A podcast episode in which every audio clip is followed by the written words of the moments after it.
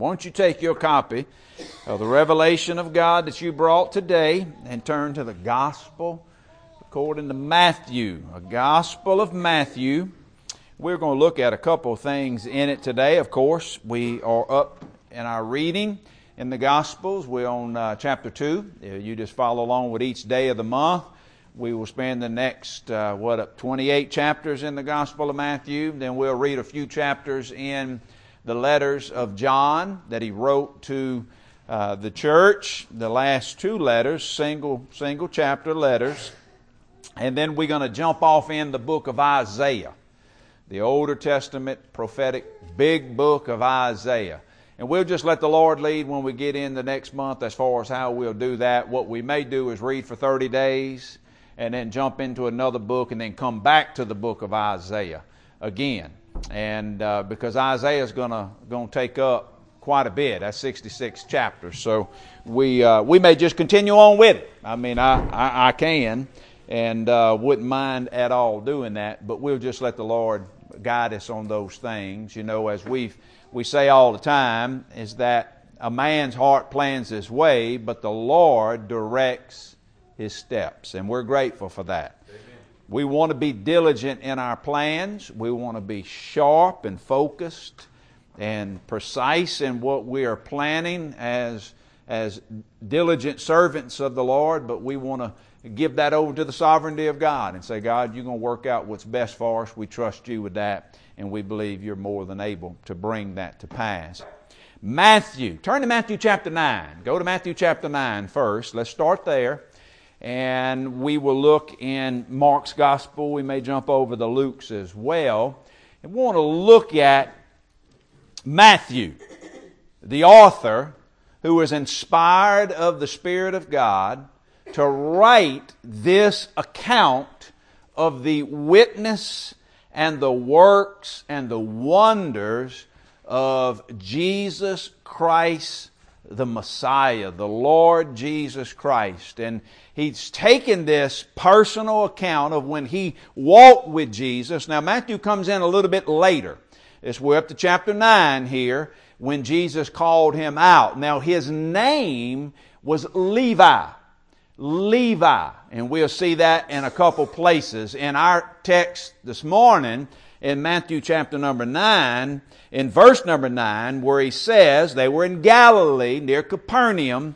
It says, Then Jesus passed on from there, and he saw a man named. That word named there is actually the word lego or lego, which means called. He was called. It wasn't his uh, proper name. He was called Matthew. And I think the calling of him Matthew not only went with his role as a Roman tax collector, because that's what he was, a publican, he was a tax collector, but it also has, and we're going to see some highlights out of this passage, something that I believe one of the reasons why we find from here on out even in the other Gospels, like when Luke makes reference to him and when Matthew makes reference to him from this point on. Now, when they refer to him in this context, when Jesus called him, they give him his proper name, him whose name was Levi. But from that point on, they refer to him as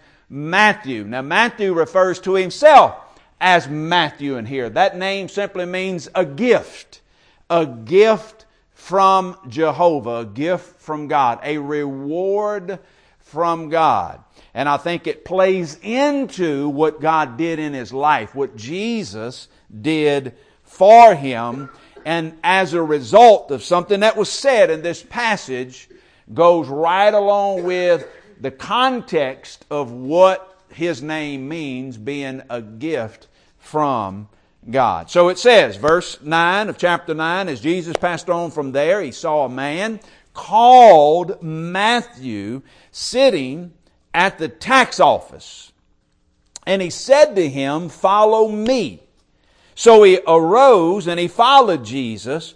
Now it happened as Jesus sat at the table in the house that behold, many tax collectors and sinners came and sat down with him and his disciples. And when the Pharisees saw it, they said to his disciples, notice, they said, they didn't ask, they said to his disciples, Why does your teacher eat with tax collectors and sinners?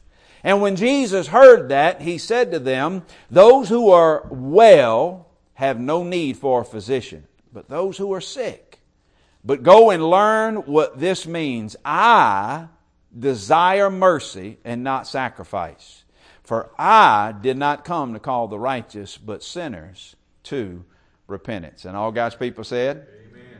Father, we ask you to help us with this today as we dive into this record you've given us of yourself.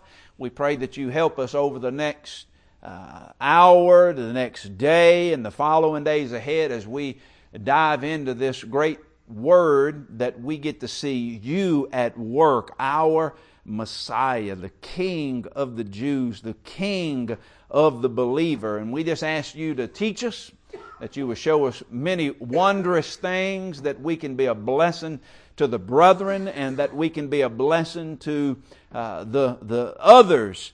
Uh, tax collectors and publicans and sinners and harlots and those that are uh, abroad that have no idea who you are, but that you burden our heart to bring your message to them.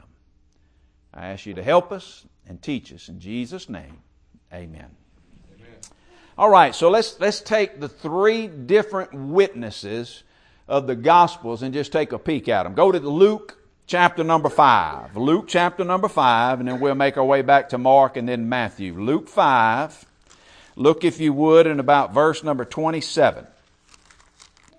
Verse 27 says, After these things, he, Jesus, went out, and when he went out, he saw a publican, a tax collector, name. Now, that word name means a proper name. This was his proper name, Levi. He was sitting at the tax office, and he, Jesus, said to him, follow me. Verse 28. So what did he do? He left all, and all God's people said, that that's going to be significant. He left all because this tax collector, Levi, was a wealthy man, had the potential for a lot greater wealth in the future. He was willing to forsake all that and abandon that to answer that call that Jesus issued him to follow it. Scripture says that he left all, he rose up, and he followed Jesus. Verse 29 Then Levi gave him, Jesus, he gave him a great feast. Not anybody can give somebody a great feast. You had to have money to give a great feast. And all God's people said, you can't just throw on a big party if you don't have the funds to throw the party on. Now, Levi gave him a feast, but you got to keep in mind now he's going to tell us who Levi invited to the feast. Levi invited those that he knew. This is all that he knew. This is all the people he'd been exposed to. Then Levi gave him a great feast. Where at? In his own house. And there was a great number of publicans or other tax collectors, his, his peers, those that he worked among, and others who sat down with them. And the scribes, their scribes, and the Pharisees, they complained against his disciples, saying, Why do you eat and drink with tax collectors and sinners? And Jesus answered and said to them, Those who are well have no need of a physician, but those who are what? Now remember, Matthew's Gospels told him, told, Jesus told them to go learn this, that he desires mercy, but not sacrifice. Luke's Gospel doesn't bring that up. Matthew does. Verse 32 says, I have not come to call the righteous, but sinners to repentance. Aren't you glad God grants us repentance? Amen. Now, who is this audience? Well, let's go look at it over in Mark's Gospel. Mark chapter number 2. Mark chapter number 2. This is the neat thing about reading the Gospels. We've got four accounts. Three of the Gospels, Matthew, Mark, and Luke, run just about parallel with one another. And they all have a message. They all have an audience. Look in chapter 2 and verse number 13. Scripture says, Then he went out again by the sea, and all the multitudes came to him, and he taught them. And he passed by, and he saw who? Who did he see? Levi. Now he's fixing to tell us who Levi's father is. So it's bringing us back to that idea again of his proper name. His name was Levi. The word Levi means joined, joined. He comes to the son of Alphaeus, sitting at the tax office, and he said to him, Follow me. So he arose and he followed him. Now Luke's gospel said he left all and did what? Followed him. Mark doesn't say that, but Luke does. Now it happened as he was dining in Levi's house that many tax collectors and sinners also sat together with Jesus and his disciples, for there were many, and they followed him. And when the scribes and the Pharisees saw him eating with the tax collectors and the sinners, they said to his disciples, How is it that he eats and drinks with tax collectors and sinners? And when Jesus heard it, he said to them, Those who are well have no need of a physician, but those who are sick, I did not come to call the righteous, but sinners to repentance. Notice again, in Mark's gospel, he doesn't bring up that Old Testament quote out of the book of Hosea that I desire mercy and not sacrifice. That was an Old Testament quote that he told him to go learn about. So here's a picture. This guy, this tax collector, his name was Levi. He was the son of Alphaeus. He was a wealthy man. He was a man not appreciated by your average Jew. Why? Because tax collectors, who did they work for? They work for the government. They work for not only any government, they work for Rome. And Rome was the dominant power at that time, and they took levies upon people, and he had an office of traffic that people, when they were buying and selling and doing whatever they needed to do, this office that he had, or this position that he had taken up, as a Jew, who's actually working for the Romans, he had the ability to exercise some liberty in his office. Meaning this, he was required, he had a quota from what we learn about some of this from some historical references tell us that these publicans, these tax collectors, had a quota. And that quota had to be met for him to keep his job. That meant that he had to have so much money turned in for taxes that he gave back to the Roman Empire for taxes. Now, it didn't limit him in collecting more than his quota. He could actually collect more and he could keep the, the, the excess off of that. And that's what a lot of these tax collectors did. They would turn in their quota and nobody knew, say in, in Capernaum or Galilee, nobody knew what the quota was except the individual tax collector. So that meant he had the potential to gouge people. And nobody likes to be gouged. Are you with me? None of us really, really find great delight in paying taxes to begin with. Are you, are you with me? How many y'all buy some large ticket items, got to pay taxes on it? And those taxes eat you, and they eat you. Now, the scriptures teach us that there's a reason for taxes. Romans talks about it. Romans chapter number 13 says there's a reason. There's ordained by God. So we understand that. But what we find with this is that these Jews looked at these publican or these tax collectors as an enemy because they were working not alone, joined in with the Roman Empire, taking these levies or these taxes from their people, but then they could charge a higher tax and they could keep the profits, and therefore that's how they built their wealth. That's why he could throw a big feast or a big party in his house. Now the scripture says there was many people there, so that meant Levi had what? He had to have a big old house. Oh, Levi sat high on the hog. Are you with me? He ate good, he fed good, he lived well, he fared sumptuously every day. He was not uh, the object of the eye, of the apple of the eye of the people of, of God. They just didn't like him. How many y'all like it when the tax collector comes sees you? They make you nervous, don't they? And all God's people said?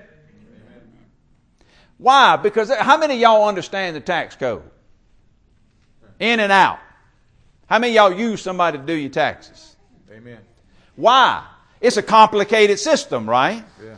You got to get somebody else to help you out with it. And then when they help you out the whole time, you're praying that however they help you out, they help you out the right way, that they're not going to gouge you, or they're not going to do the wrong thing and it fall back on you. Are you with me? Come on. So look, we all, we all, it, can be extremely complicated. Us in ministry, it's extremely complicated on how they do things because they not only do they see me as an employee, but they also see me as self-employed.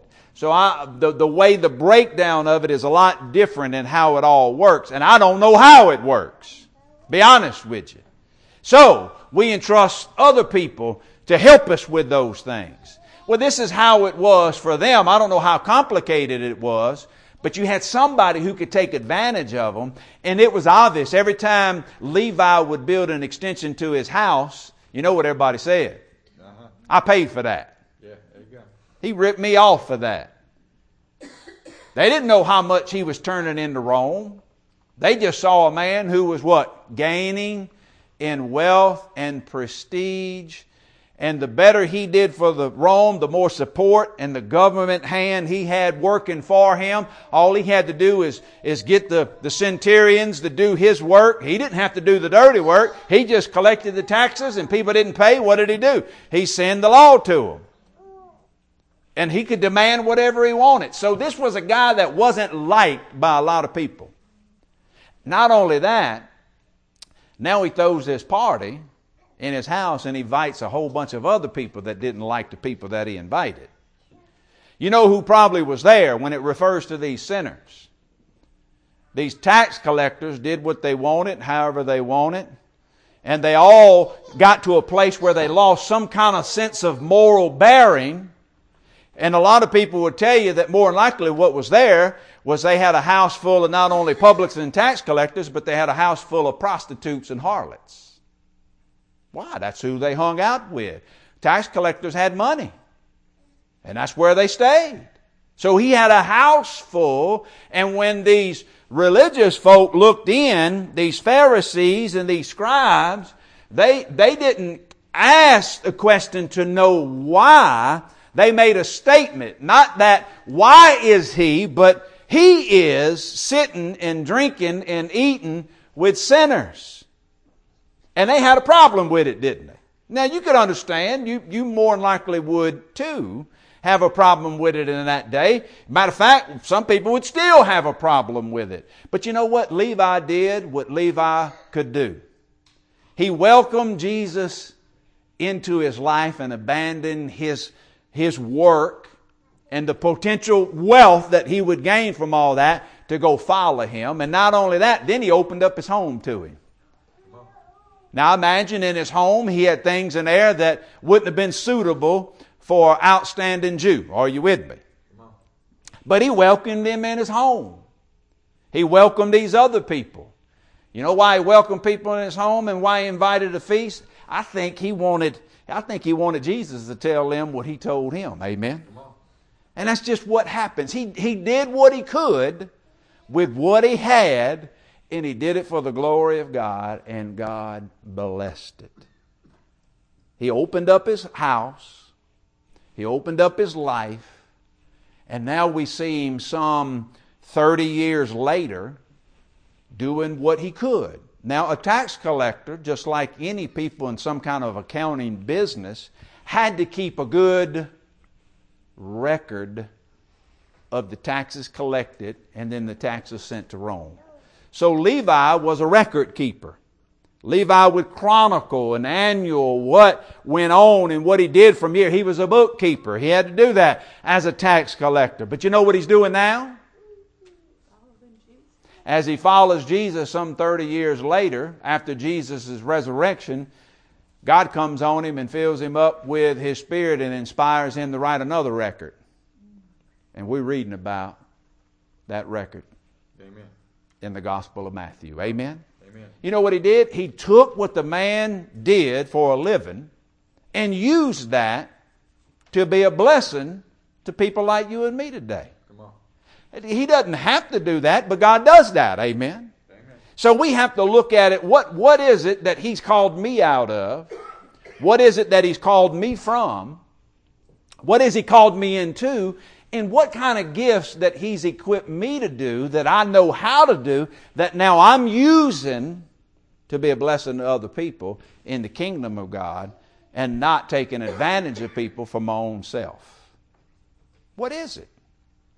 God's not going to ask you necessarily to do things that you are virtually incapable of doing physically. When he came to Peter, what did he tell Peter? What was Peter doing? Peter, Peter was not a tax collector. What was Peter? He was what? He was a fisherman. So when he cast those nets and they caught that great catch that day, when they bowed to him and said, You have to be the Son of God, what did Jesus tell him? Come follow me and I'll make you what? I'll make you a fisher of men.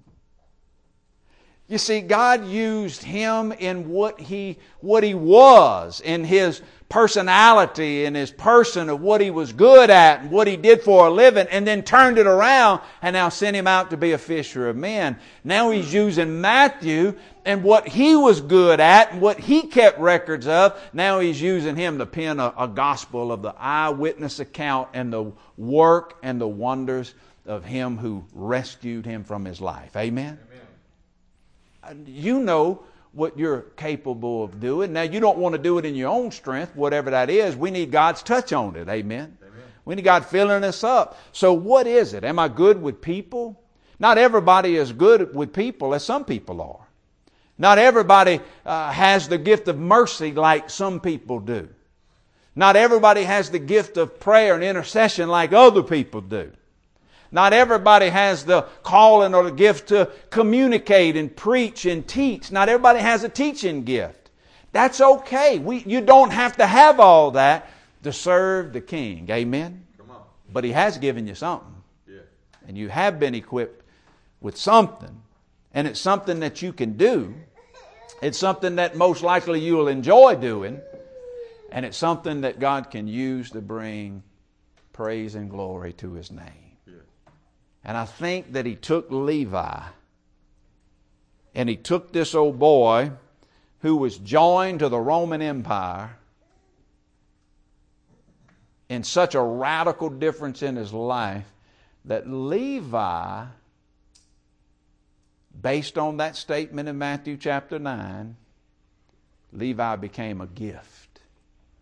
He became a gift of God to a people for whom he used to gouge, to a people whom he used to take from, a people who he used to fill up his coffers and build his kingdom. Now he's a gift of God.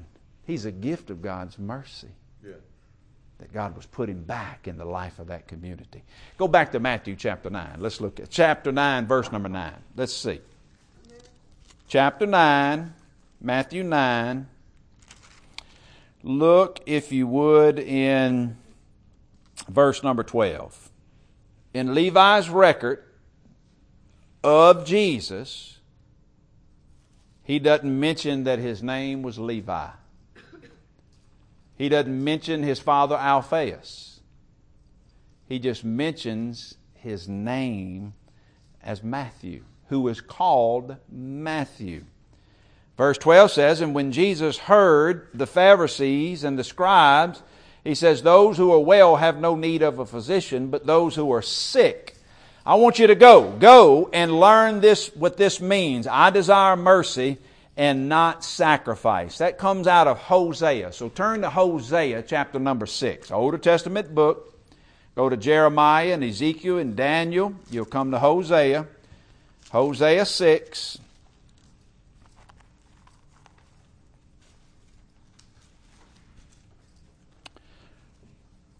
In verse number 6.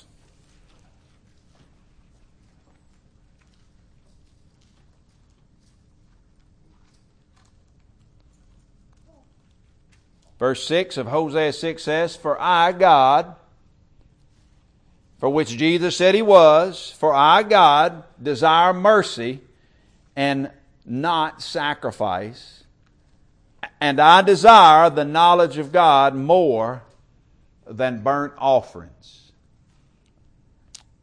You know, basically, what we find in this is right here, is exactly what Jesus taught us. It is better to give than what?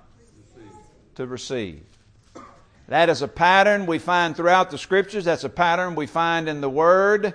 That's a pattern we find in the life of Jesus. It's a pattern that we find in the teaching of the book of Acts. It is better to give than receive. And God would desire, He desires or delights in giving mercy than actually receiving a sacrifice from us. He desires that we seek the knowledge of God more than we bring Him a burnt offering. Amen. In Psalm 51, David recognized that. He said, God, if you desire to burn offering, I'd bring it to you.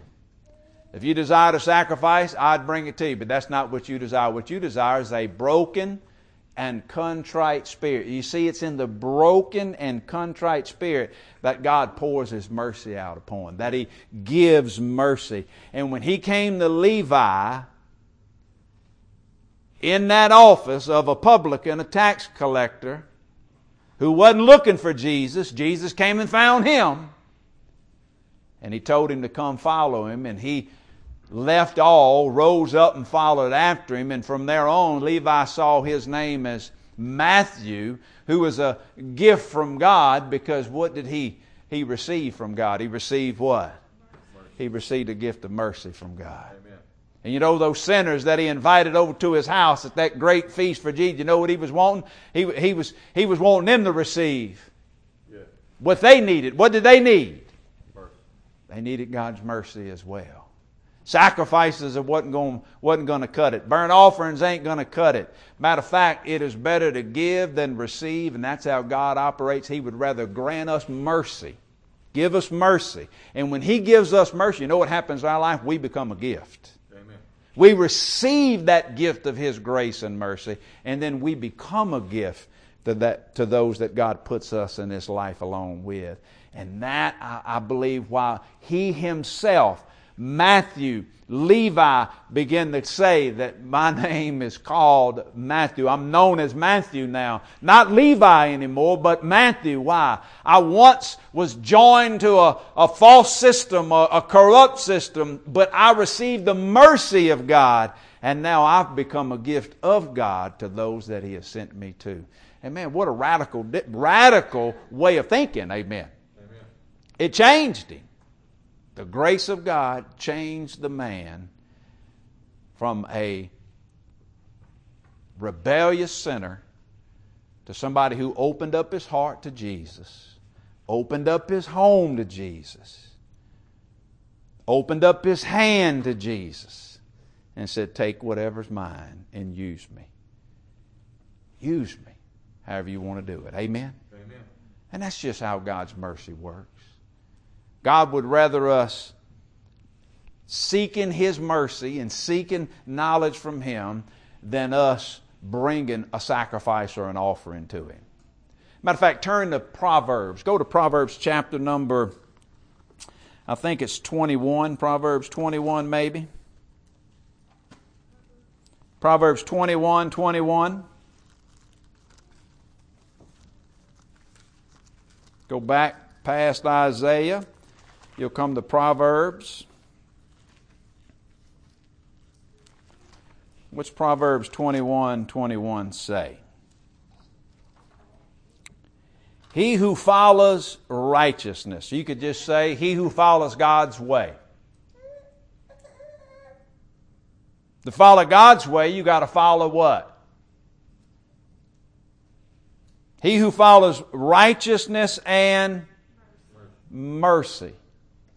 There's no way we can follow God's way without God's mercy. We need mercy. He who follows after God's way and mercy, what do they find? They find life, they find righteousness, and they find honor. Matthew was following after God's way and mercy. What did he find? He found life in Jesus. He found righteousness in Jesus. Look in Proverbs 21, look in verse number 3.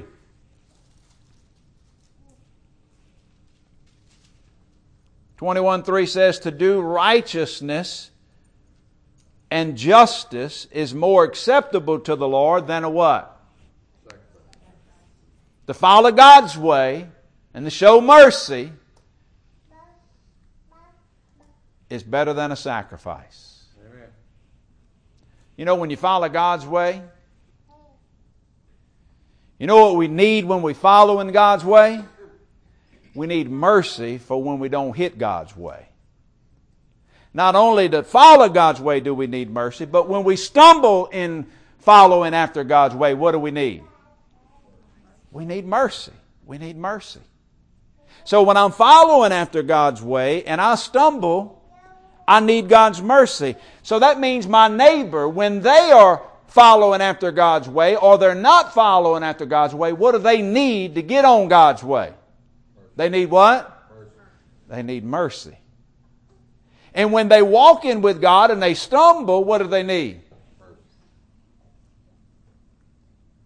So to do God's way is always better than a sacrifice. That's basically saying this it's better to do and walk in God's way and seek God's mercy for when you stumble in God's way than it is to give something back to God. And He wants us to help other people walk in God's way. And He wants to see us giving out His mercy. And when we walk in His way and giving out His mercy, and that's exactly what Matthew did, because God changed him. That's why he told those Pharisees, y'all need a lesson. Y'all need to go learn something. Y'all not showing any kind of mercy. All y'all doing is condemning them and wondering why he is sitting and eating with sinners. Jesus said, I didn't come for those that didn't need a healer. Amen. I come from those that needed my mercy. When you go to the doctor, Keith, when you cut your hand, did you think you was going to be able to get by without going to see a doctor? You knew. First, I thought I would, but Initially, you figured you'd just patch it up with a little butterfly bandage and go on about your business. But it didn't take you that long to figure out this ain't going to be a quick fix, huh? What'd your wife say when you got home? Vicky can fix thumb out. When I was a kid, I did everything I could to stay away from the doctor when I cut something. I didn't want to go to the doctor. I always had this idea. I wasn't afraid of shots like Davin. Davin, you afraid of shots? Is he afraid of shots, Sandy? So if you give Davin a shot, you need to give it to him while he's sleeping, right? I was never afraid of shots. Shots didn't really bother me, but what I didn't want, I didn't want them to give me a shot in my cut. I had this idea that when you got stitches, they was going to have they numbed it and they gave you a shot in the cut. Am I right? Is that what they do around the cut? I never wanted to get shots in my cut. Man, I'd have toes about hanging off. And I'd do everything I could to figure out, you know, j- going swimming in the creek, jumping in the creek and a glass bottle cut you under your toe, on your foot. Well, I had cuts, my, my, under my feet, on the side of my feet. I had bike pedals go into my feet, you know, racing other boys on bikes and you're going through tight places and you get in there and you're barefooted as a yard dog and those pedals hit you. I mean, they're cuts, running away from dogs in a yard I wasn't supposed to be in and the dogs went to chasing me. So you're bailing over the fence.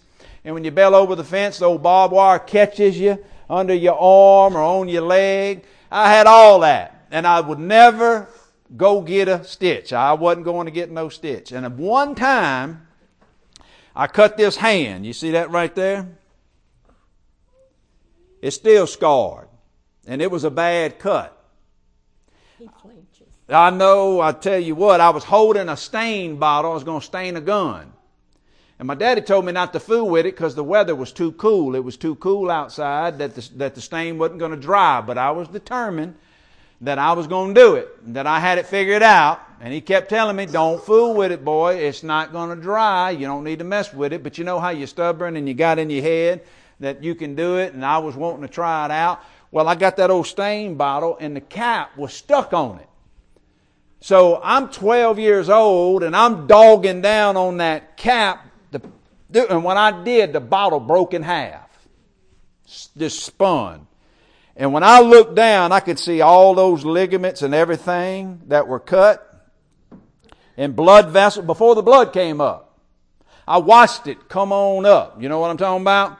It, anybody ever seen that before? Before it starts coming, I mean, it started coming up. I grabbed my hand, went inside, put it under the faucet.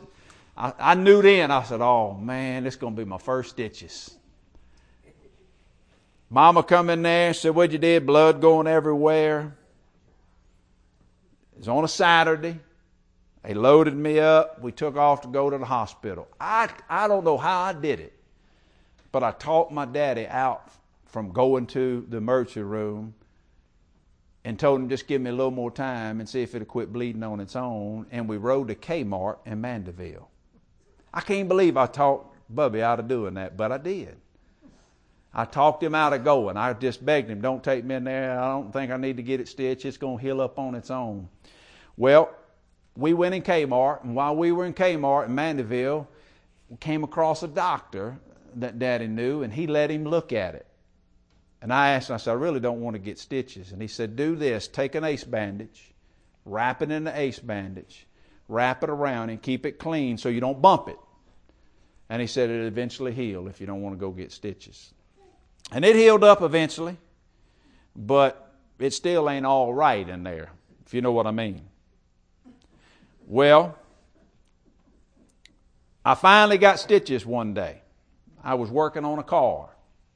And anytime you work on something with wrenches, you know how that goes. I had a wrench slip, and it gashed me across the top of my finger.